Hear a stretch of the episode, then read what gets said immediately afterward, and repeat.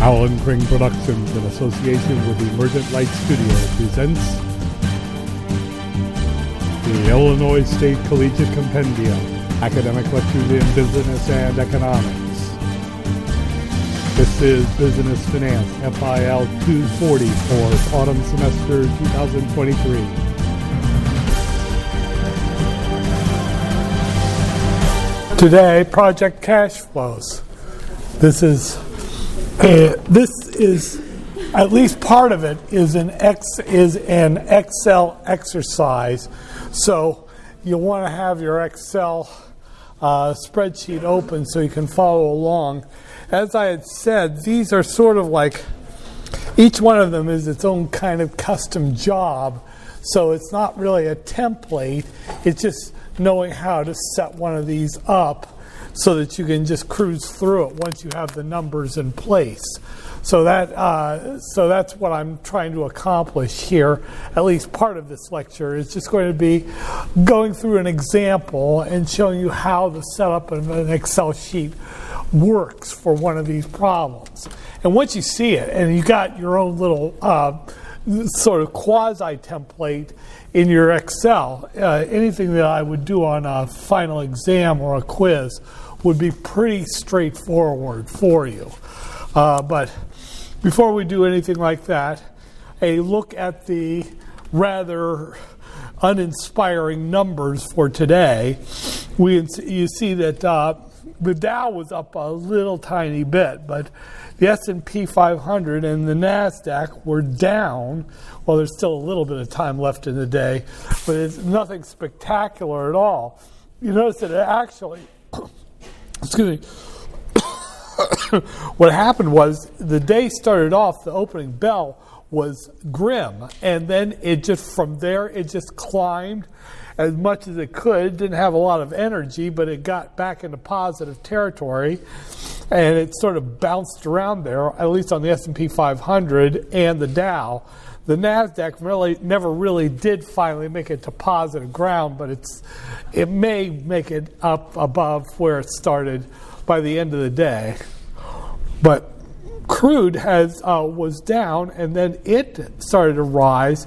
It's certainly nowhere near eighty dollars a barrel yet, so it's still in that territory where we should see gasoline prices ease off. But heaven knows they haven't done that yet but they should uh, begin to back off because the price is staying down there in the 70s right now.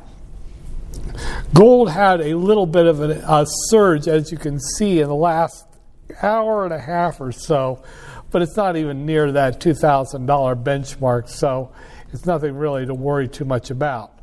Uh, now, the 10 year bond, the yield spiked this morning, as you can see, but then it just dropped back off. In other words, investors bought into bonds, uh, rather, uh, the investors got rid of bonds, which caused the yields to go up, and then just as quickly as they do- dove in, they uh, went back out, and the yields began to fall so there you go. It's nothing. The interest rates, as I said, the interest rate environment is easing off, backing down because the expected inflation is settling out of the economy and there's no expectation that the Fed is going to pop interest rates again. It looks like there was a lot of thought that the Fed would do one last interest rate increase. But there seems to be some uh, sentiment that that's not going to happen. And of course, as such, since U.S. interest rates aren't going to be going up, they'll be going down.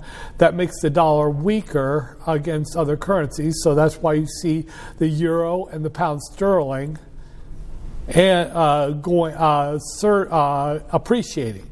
The yen, it's just kind of flopping around there, not really much of a direction.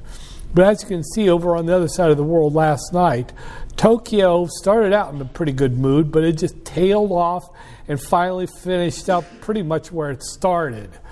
Uh, and, but know, London seemed to have a big surge there at the end. A lot of enthusiasm at, right there. See that spike on the spark chart? Well, if you go over here, we didn't really replicate that spike. We started out in the toilet and climbed back out. So something happened between when the sun set over in London and when it rose on the east coast of the United States. Investors got really sour. Just a quick look at the volume on the S&P 500 to see what's going on. Oh, that's just miserable. It's not going to make half of a normal day's trading. Investors just staying on the sidelines. It's just no direction. We're doing pretty good in the economy, nothing spectacular, and there's definitely not any real signs of a bad, uh, something bad happening on the horizon as long as we stay out of uh, the sort of billowing war in the Middle East.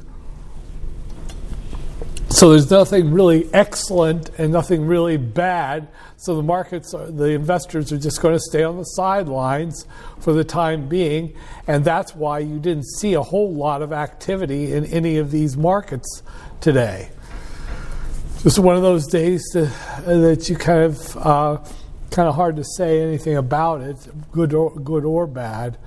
Just to look at a couple of retailers, we have. Uh, what was I thinking? Uh, I saw something. Uh, there, there is some sentiment. Oh, I know what I saw. They, um, there was a survey of consumer households, how much they were expecting to spend this year on Christmas. And that was actually encouraging. The average household was saying about uh, uh, it will spend about $1,600 on Christmas this year, up from last year. Now, I'm not going to see that, and probably most of you won't see anyone buying you $1,600 worth of stuff this Christmas. But, I mean, if consumers do come through with what they're projecting, that means it's going to be a good Christmas season. That boosts the economy going into next year. And that's what it's all about, is getting us through any last doubts that we're in a recovery and maybe starting an expansion. And that means the good jobs will be out there for you to worry about. Just a quick look around the markets, just to look at Walmart, just for the fun of it. Walmart is, oh, look at that though. Did any of you see what I'm seeing about Walmart? Uh, okay, nice low beta, very safe stock. It's about val- valued about where it should be, profitable, of course. Now, if you take the numbers here, here uh, the projection here is that in a year, Walmart will be per share one hundred sixty-eight dollars and 69 cents. From where it is now, divided by 167.46 minus 1 times 100. That's, wait, let's try that again. Uh, something I did was very wrong there. 168, uh, 89 divided by 167, 45 minus 1 times 100. Good grief. It won't even make a percent of capital gain, 0.86% of a of capital gain on the stock. Well, you of course do have to add in the dividend, which is a lousy 1.37%. So a one year holding hold on Walmart would get you a total holding period return of a lousy 2.23%. Now that's a little surprising, but I mean, Walmart, it's not going out of business, but that's just like a a dead stop in the growth of the of revenues. And I've already looked at some of the other major. I'm trying to think of another major retailer that I haven't looked at just to see what they're looking like. Well, uh, I looked at Target. I looked at um, what else is a large retailer for heaven's sakes? Broad-based big box re- retailer. No, not Winn Dixie. I can't think of one right now. Let me look over here really quick. I'm going to pull up another company here. And I've mentioned this one before. I might have even looked at its stock before. Yum. Yum Brands. Large restaurant holding company. Restaurants in general, especially chains, have been showing signs of weakness. There was a, a big thing, uh, Burger King, which uses the franchise model, has just had three of its major franchisees go tap city, go into bankruptcy. That's not good, as opposed to McDonald's, which is most are not nearly as franchise dependent. So Yum Brands is a holder of restaurants. So we got Yum. Okay. Yum. About a market beta, a little bit 1.04, a little above the market. Somewhat undervalued at PE ratio of 23.86. Profitable, $5.26 per share. And it pays a little dividend. So having a look at that one, just to keep you fresh on those, calculating that, 143, 43. Boy, that's going to be wild on the podcast.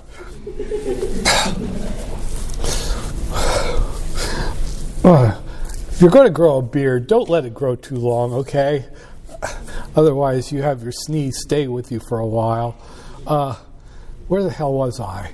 Oh, 143.43 divided by 125 51 minus 1 equals times 100. Well, that's not bad. The capital gain. Oh, wait, something's wrong there. Let's try that again. 143.43 divided by, I can't do a calculator worth a darn today, 125, 51 minus 1 equals times 100. Okay. There we go. Oh, that's decent. 14.28% return. And then you add in the dividend, 1.92%. Well, that's, that's about what the uh, what you would expect of a market uh, risk portfolio, about 16.20%. Not bad. I mean, if you're into restaurants, that would be something that you might consider putting into your portfolio. About the risk of the overall market and a darn decent return of 16.20%. So, you know, if that's your thing, uh, you could try that. I did see something, and I would caution you. In general, I would caution you about the um, uh, cryptocurrencies. But now I'm seeing some brokers really pushing ETFs that are crypto based. And that's like, yeah, you're diversifying terrible risk with more terrible risk. So that might not be the best place to start with your investments in assets, even if you want to diversify through ETFs. But there you go. Okay, taking all this off the board here. Now I'm going to pull up a spreadsheet. I won't use it right away, and I'll do some of this on Wednesday. And I'll make it a little more visually comfortable for me. Uh, okay. And speaking of risk, and some of this I've said before, this is the co- consolidation. When we talk about risk,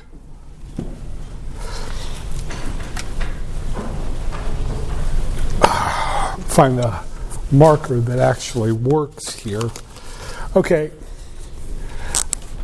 I can look at three different kinds of risks that should be considered when you're looking at projects. This is project analysis, a single project. Now, I've said these before, and I'm just going to repeat them. There is the standalone risk.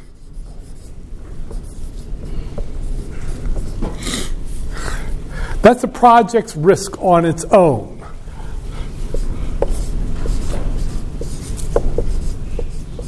As if this is an a, a separate company, its own thing. And the best way to measure this is with measure is the standard deviation measure, major uh, risk major, measure would be the standard deviation of the cash flows.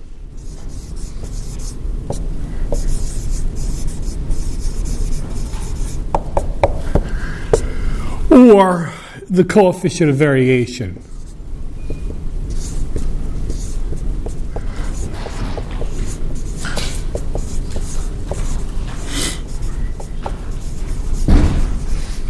As you've seen me do that before, the CV is just so. In other words, standard deviation is sigma, and the coefficient of variation is nothing but the standard deviation divided by the average of the free cash flows.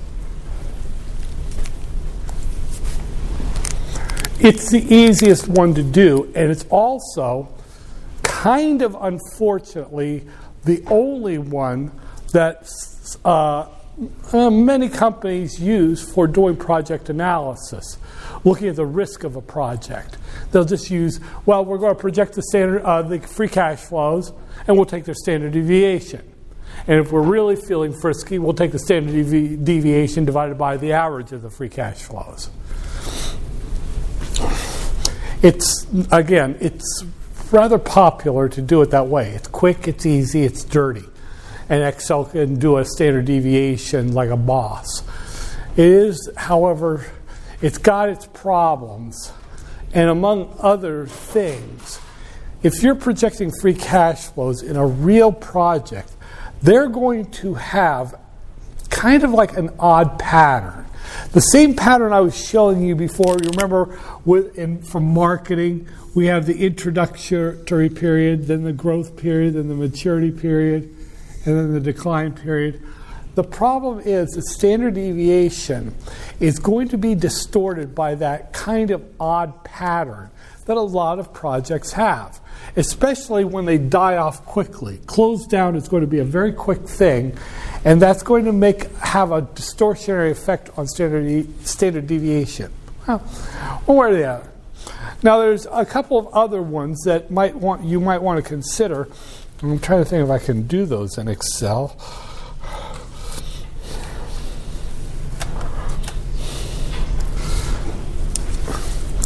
Another measure of the risk is corporate risk. As I say, we do projects in a sandbox as if there isn't a corporation there. But in fact, there really will be a corporation there. Other projects, possibly many other projects. So realistically, those projects, their risks are going to be uh, impacting on the risk of this uh, project. So the pro- uh, this one is the project risk.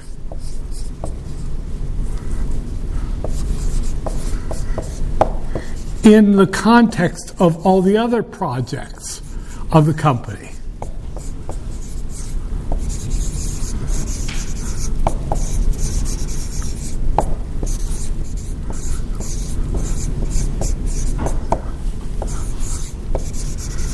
Now, what this means is that it's going to be like stocks. If the correlation of this project's cash flows is high with, uh, in comparison with the other projects, then there's not going to be much gain from this. But if the project correlation between this project and other projects of the company is low, they're going to cancel out some of each other's risk. So, in other words, this depends on the correlation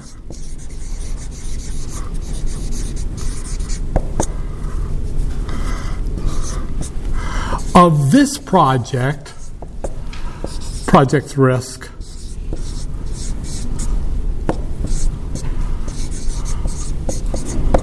with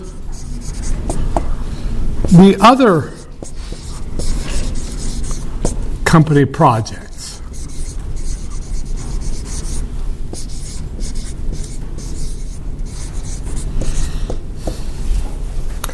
Practically, practically speaking, companies tend to, and it's a good thing in a lot of ways.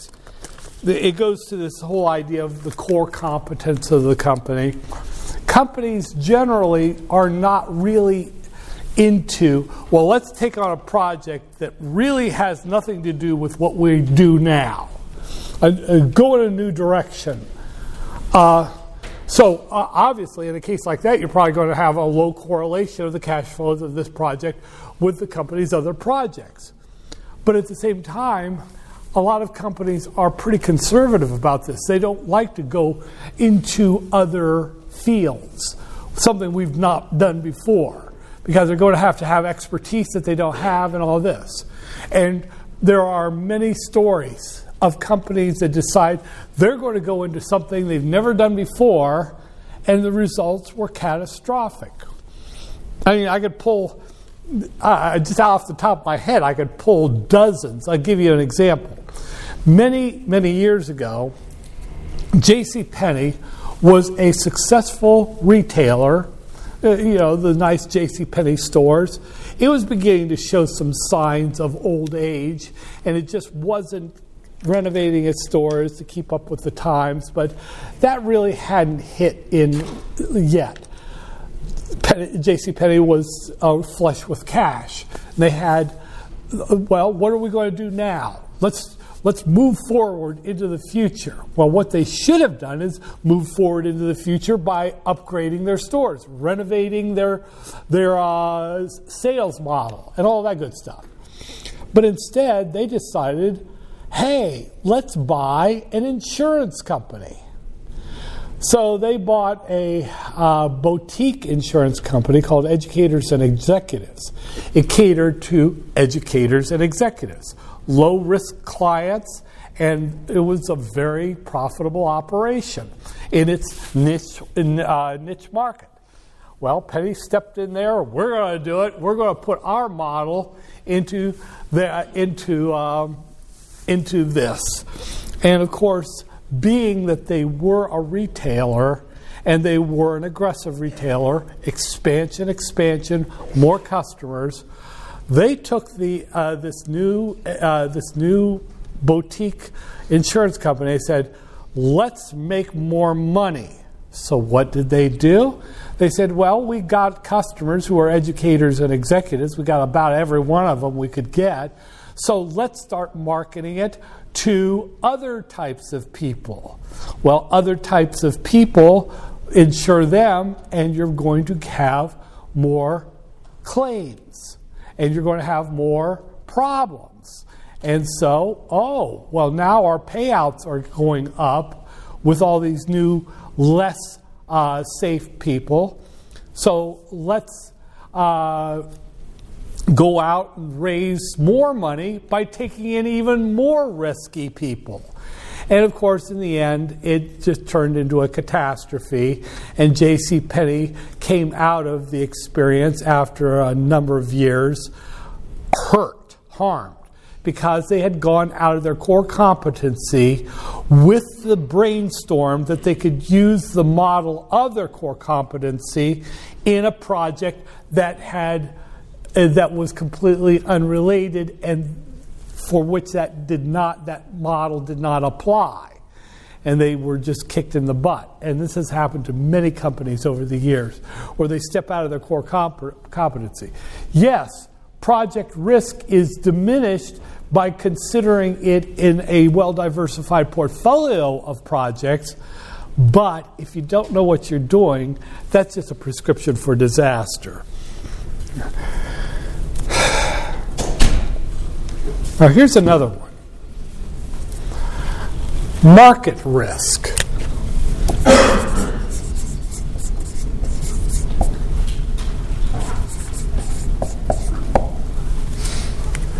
This takes another approach entirely.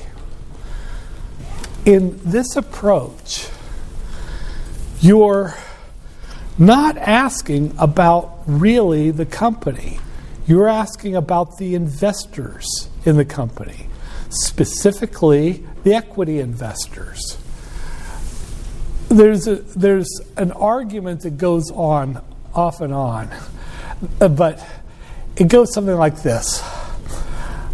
Uh, you, madam, are an investor. You are the one who should be assessing the risk of investments. You will buy companies where you see a reward to risk as being high. You will get rid of companies where the reward to risk is low. But ultimately, you are the ones who should decide risk. So, why should the company be worried about the risks of projects? We'll take it on, and it's your job to decide whether you buy or sell our stock based upon the projection of the future expected cash flows. It's not the company's problem in a, in a very broad sense. And that argument comes around, usually it comes around when companies are about to take on a stupid project. Yeah, this is risky, but we'll let Wall Street decide whether, whether it's a good idea or not. Well, Wall Street's going to say, well, no, it was your job to filter before you hand it to us.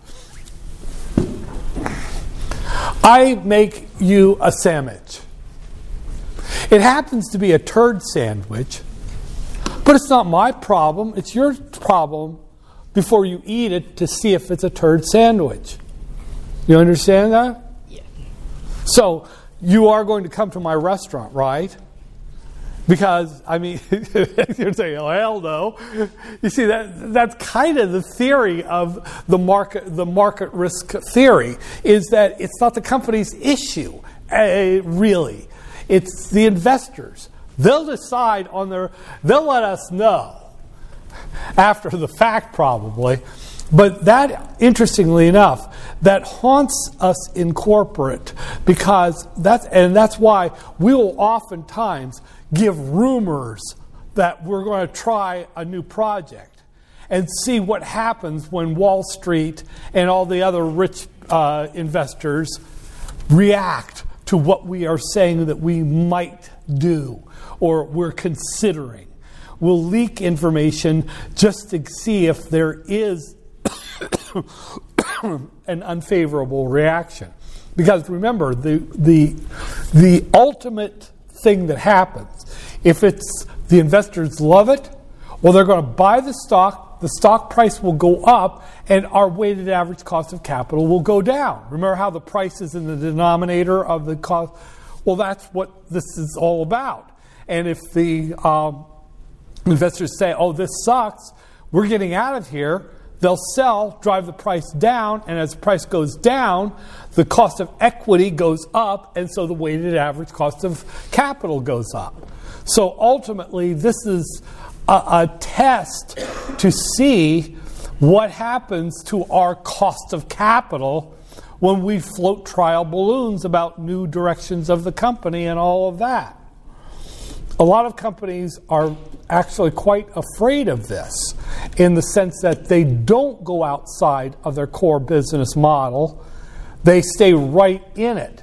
From retailers to defense industry companies to even, mic- even companies that are involved in high technologies they let that kind of really wild action be done by startups and by companies, and they'll wait to see what happens before they step into it.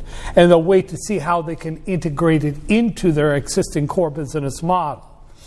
This is the case with oil companies and these new green energies they are not stupid. They want to see how the market shakes out before they throw billions. They could throw billions into any one of these projects wind, solar, tidal, uh, even fusion. But they're stepping back and they're going to say, we'll let the market figure this out. And then once we know how to make money off this energy source, well, that's what we do. We make money off energy. But they'll wait for that to happen. And so that, of course, stall, slows development, uh, in some cases, most unfortunately, but there you are. Okay.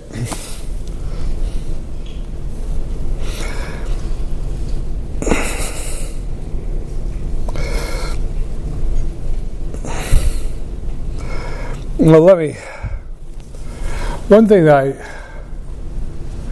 I do want to point out that market risk is actually from from what we do in research on what has actually happened in the real world. We find that market risk and corporate risk are quite related. That's what I was talking about before. Is that these two tend to be about be very much similar to each other because the corporate is going to watch the market the market is going to watch the corporate. So they're going to sort of move in in kind of tandem in kind of a a, a coordinated elegant dance not so, I should say not so elegant dance. Whither goes the market the corporate will follow. Whither goes the, mar- uh, the corporate, the market will react to it. So those two tend to be somewhat, uh, more than somewhat related. But there you go.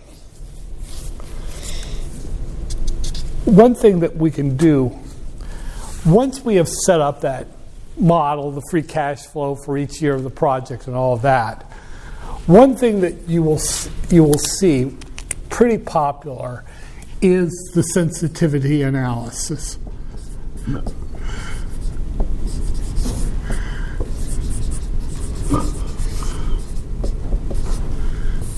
All you do is change, you take your model, you got your free cash flow under base scenario, and then what you do is you simply change one variant, one number like the growth rate of sales.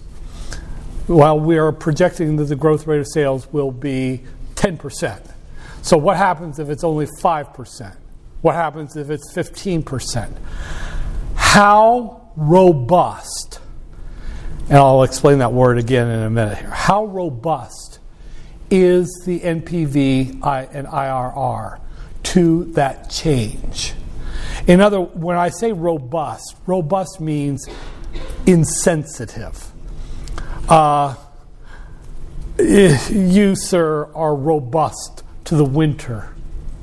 You walk on, wow, You're insensitive to the summer. Wow, Whereas maybe me, oh my God, it's, it's 40 degrees. I'm freezing my ass off. Or it's 100 degrees. I'm, uh, someone put some barbecue sauce on me. You see, we want to know okay, you change the, uh, the revenue from 10% to 5%. The net present value stays positive. Oh, well, that's interesting.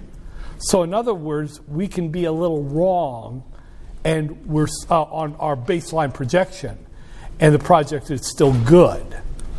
How much does it take to drive it into negative NPV territory? Or if you've got a project that is just barely above NPV zero, uh, zero in the base scenario, well, what happens if we have a glitch? Another one that you can change is cost of goods sold. Usually we have that as a percent of your revenues. Okay, our base scenario says cost of goods sold is 40% of revenues. What happens when we get into this project if our, if our wholesalers pop price on us? What happens if it goes to 45%? What happens if it goes to 50%? Seeing how much leeway we have in our, something we can't control, like our wholesale prices, the wholesale costs. How far does, do, does it have to go before a good positive NPV project turns into a bad negative NPV project. And again, how robust is the free cash flow to the assumption of uh, uh, changes in free cash flow. Another one that is being played how robust is it to the tax rate? Sooner or later, we're going to have the tax rate come back up a little bit, at least a little, we hope, we think.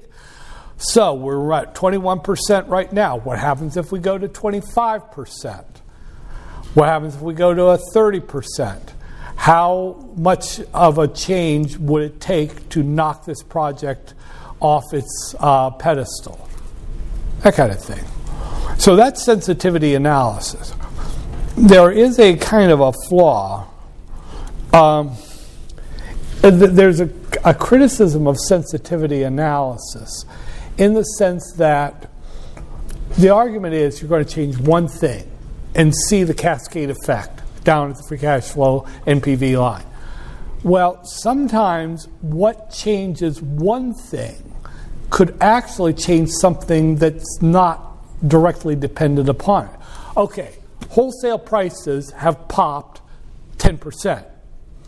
Okay, well, that was just our wholesalers being greedy? No, that might have been an expectation of increasing inflation, which means that that's going to affect our sales, general, and administrative expenses. We're going to have to offer higher salaries to uh, because inflation is starting to go up. So sometimes sensitivity analysis can lead you astray. It's not one thing, it's actually multiple things that can change, and you're just pretending it's one thing that is changing. So that's sensitivity analysis. Now, these kinds of things that I'm saying here, they're obviously not so much for an exam or a quiz.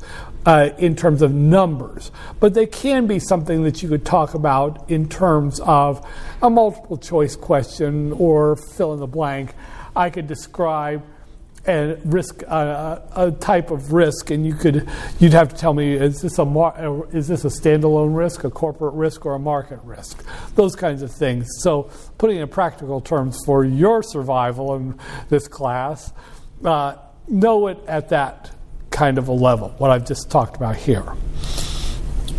Now, I'll look at some numbers, put some numbers down for you to have some fun with and uh, just to uh, to lay it out.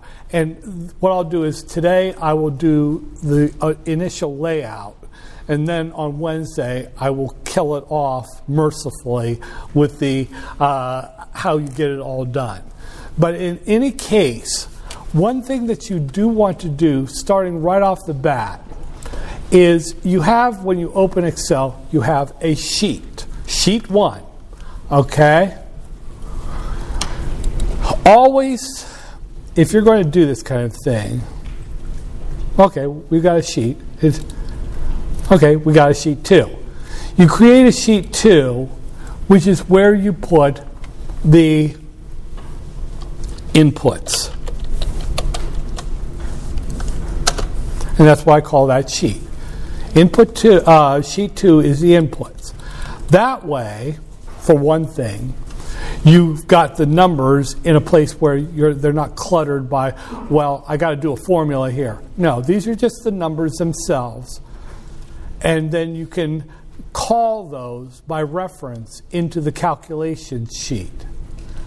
Okay? And we'll call that one free cash flow sheet one. Free cash flow. So to start off with, though, we're going to take the numbers and we're just going to put them in one after the other. Now, I'll probably be a little haphazard here with this, but the, the basic scenario is obvious. And also, this is good for sensitivity analysis as well, because then you can tweak a number and surprise, you've got it where you want it uh, what you want to happen in the core sheet. So, just to do this, you're going to start out with your equipment costs.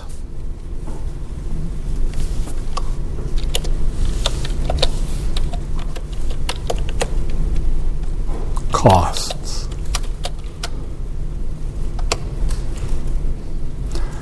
Now, let's say that the that is two hundred thousand dollars. No, let, let me make it a little bit. Two hundred eighty thousand.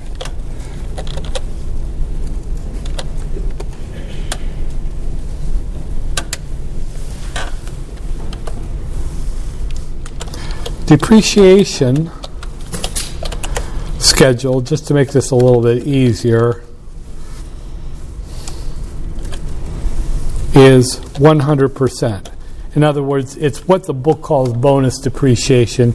You may hear me call it Rule 179 depreciation. In other words, you can expense the entire amount in the first year. Matter of fact, let me do something here. View code. You don't have to do this. Cells dot entire column dot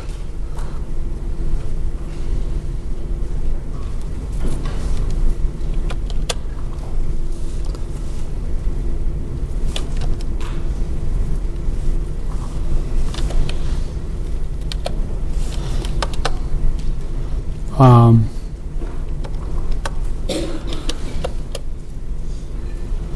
oh, I'm losing entire column cells.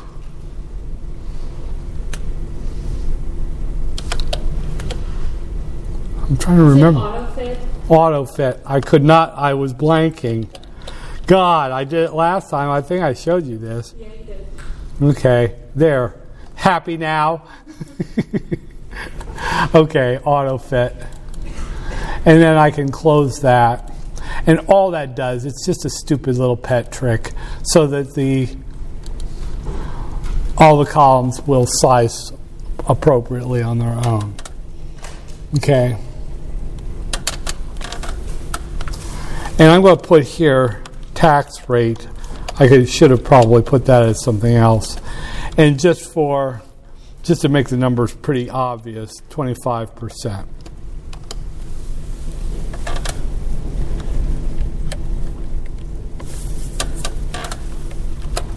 And now we'll do changes in net working capital.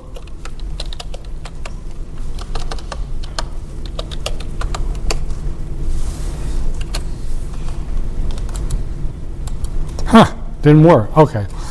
Change the net working, operating working capital. Inventories.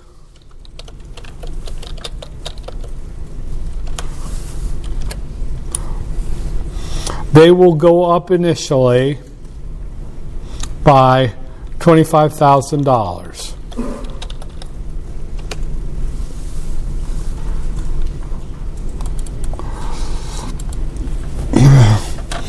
and you'll have accounts payable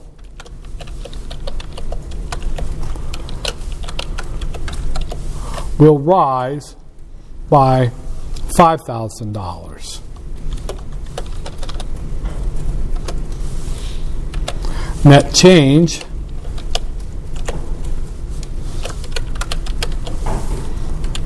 will be equal to the increase in current assets minus the increase in current liabilities. So on net, we will suffer a cash outflow of $20,000. We're spending $25,000 on extra inventories. However, we are not going to pay 5,000 of those right away. So the net cash bleed is only 20,000. Okay. Operations. And in this one, we'll have new sales.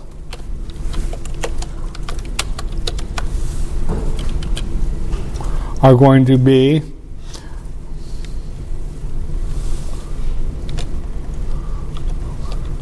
one hundred thousand units. I'll show you a trick for this if you want. Units. Price per unit. Two dollars.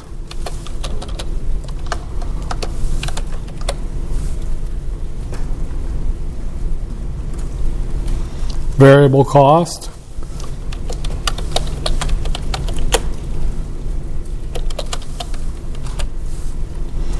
We'll take a variable cost of 60% to start with, and when we can do uh, scenario analysis or uh, something like that.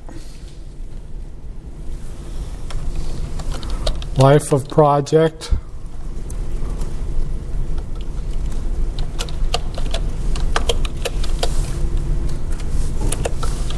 Years. Four.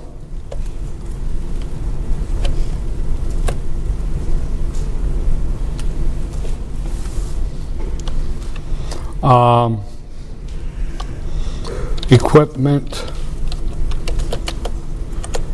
eligible for 100% depreciation.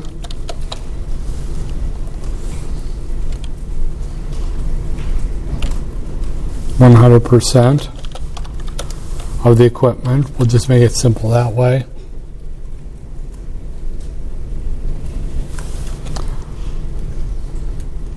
Salvage value.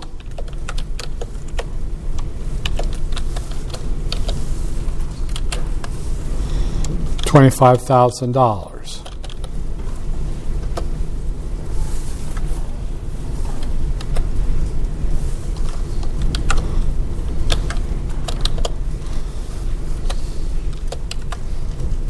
After tax, salvage value. Salvage value minus book value.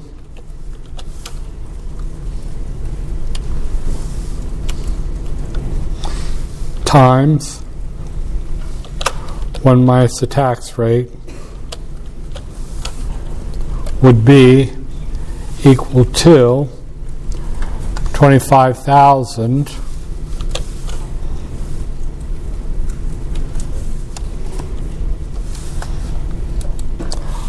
minus 100% times 25,000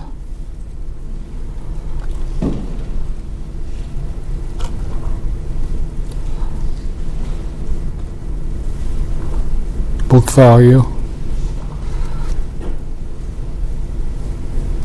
I'm thinking here. I don't. I really don't need to make it that complicated. It's just the after-tax salvage value is going to be the salvage value equals twenty-five thousand dollars minus zero, simply because you've you depreciate it all away, times, whoops, times one minus the tax rate.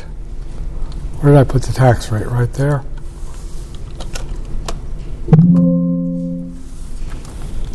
Don't bloom me. Yeah, because you you you basically depreciate all away. So if you sell for twenty five thousand, you're exposed to twenty five thousand dollars in taxes. So $25,000 minus 25% of $25,000 means you're going to get to keep, after you've paid the tax on what you sold at the end of the project, $18,750. And that looks like that's about, oh,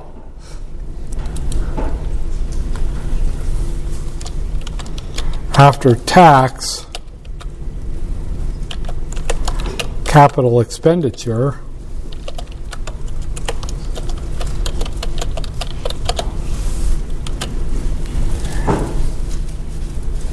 Well, you're going to get to get some tax relief from that, so that's going to be equal to the, sal- the capital expenditure times 1 minus the tax rate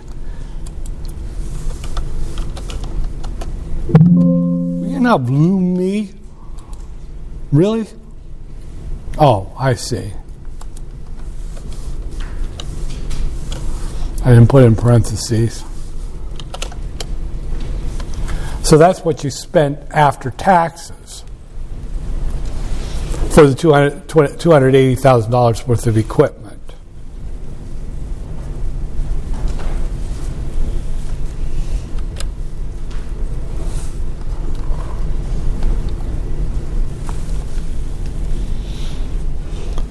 Okay.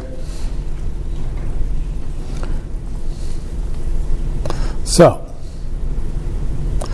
this is the setup, and then we would go over here, and we can do it either as a row or as a column, however you would wish to do it. I'll put it like this year free cash flow. Oh, it's working now. And just to make it pretty, I'll reverse the font to white and black. And then we'll have years 0, 1, 2, 3, 4. Life of project. Okay, free cash flow. The capital expenditures at the beginning will first of all be equal to the after tax cost of the of the investment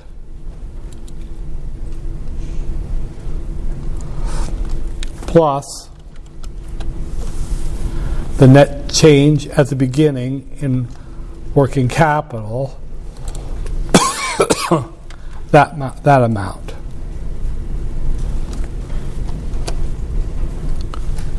And actually, I should make that a negative to keep it from keep Excel from getting upset. Negative on that. Quit bitching at me, for heaven's sakes. Always criticizing me. Negative 1 times. Yeah, there we go. I put a negative in there just because it's a it's a it's a negative. It's out it's outflow of cash. Yeah. Can you do formula text for those who are kind of slow?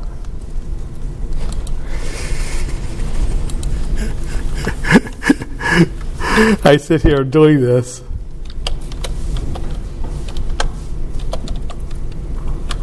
Wait a minute. How are you? Oh, wait.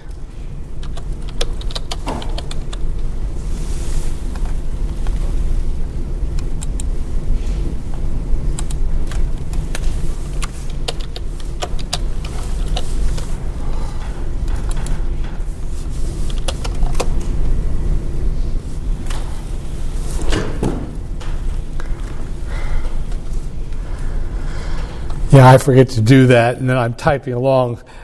I, I get a little fragile with this because I got to make sure I wrote the formula right.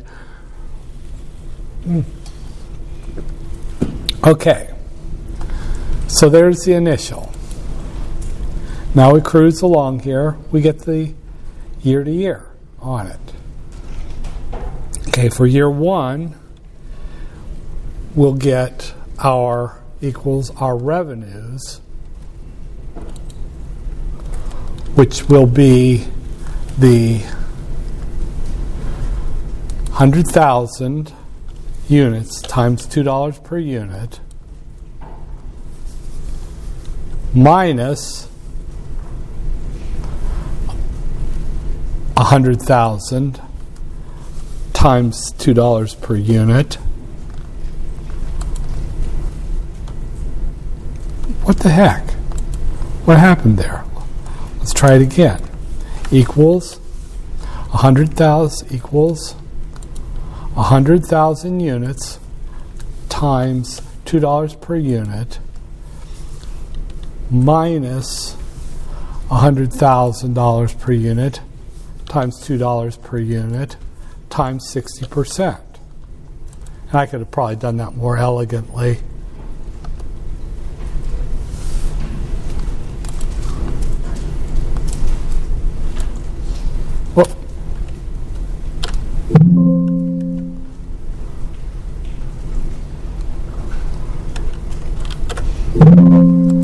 What are you blooming about?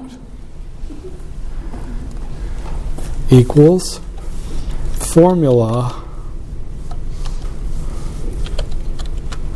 text times uh, uh, open parenthesis that close the parenthesis. Why did it let me copy that formula? There we go. It did that time. And I'll upload this tonight. And then for up to year three, wait, I forgot to absolute reference those. Yeah, I forgot to absolute do absolute references on those. F4, B12, B11, B12. Absolute references, I just hit F4 when I put it on there. There you go. And then that should fix that. There we go.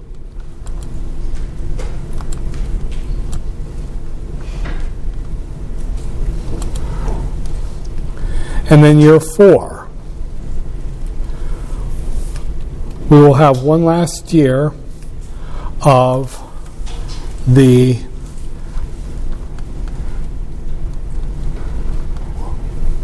Well, actually, I could do a nasty little trick here. I could copy that formula down, and then I can edit it to include the last things. The first thing is that we're going to have to add back the inventory because we closed the project out.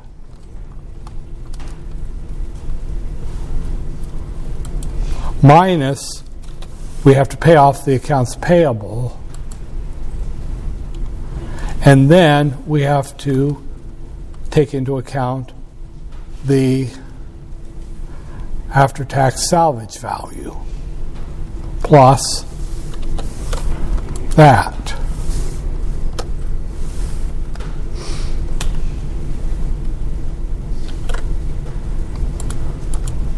Try that again. God. Okay. We have to add back the inventory because we can get rid of it now. We have to pay off the payables right there, and then we get to add the after tax salvage value. There we go.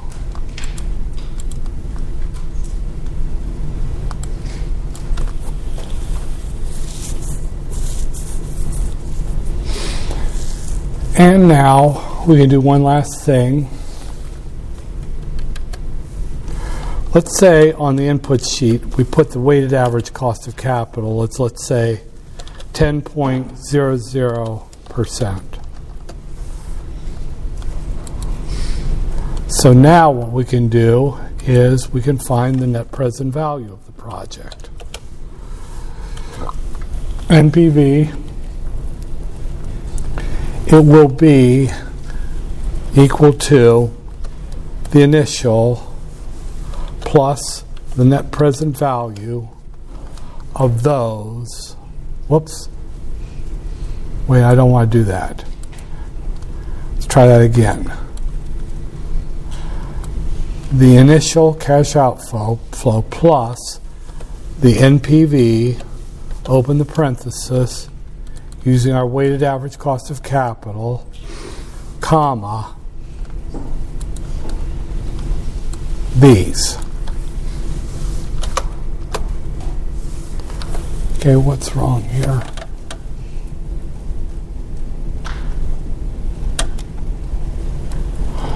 Does anyone see what? Let's try it one more time. We're going to have the initial cash outflow equals the initial cash outflow plus the NPV, open parenthesis, the rate, which is 10%, comma, the values.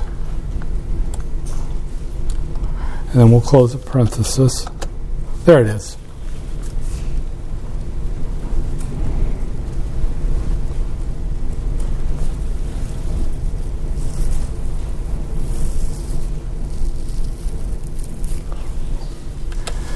And the internal rate of return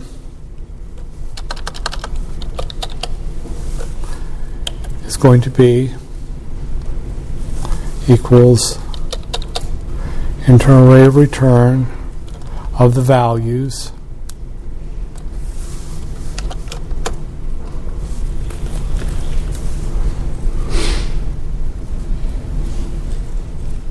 There we go.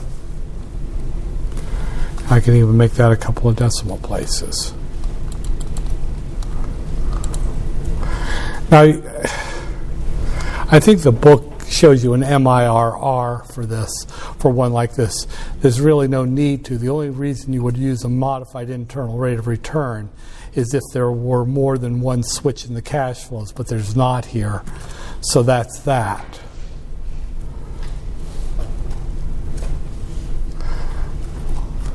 So that one I will upload, and then I will finish this on Wednesday with another and uh, with another example, just so that you've got it down, and you're never going to have a problem with it again. That's all I have for you today. I thank you.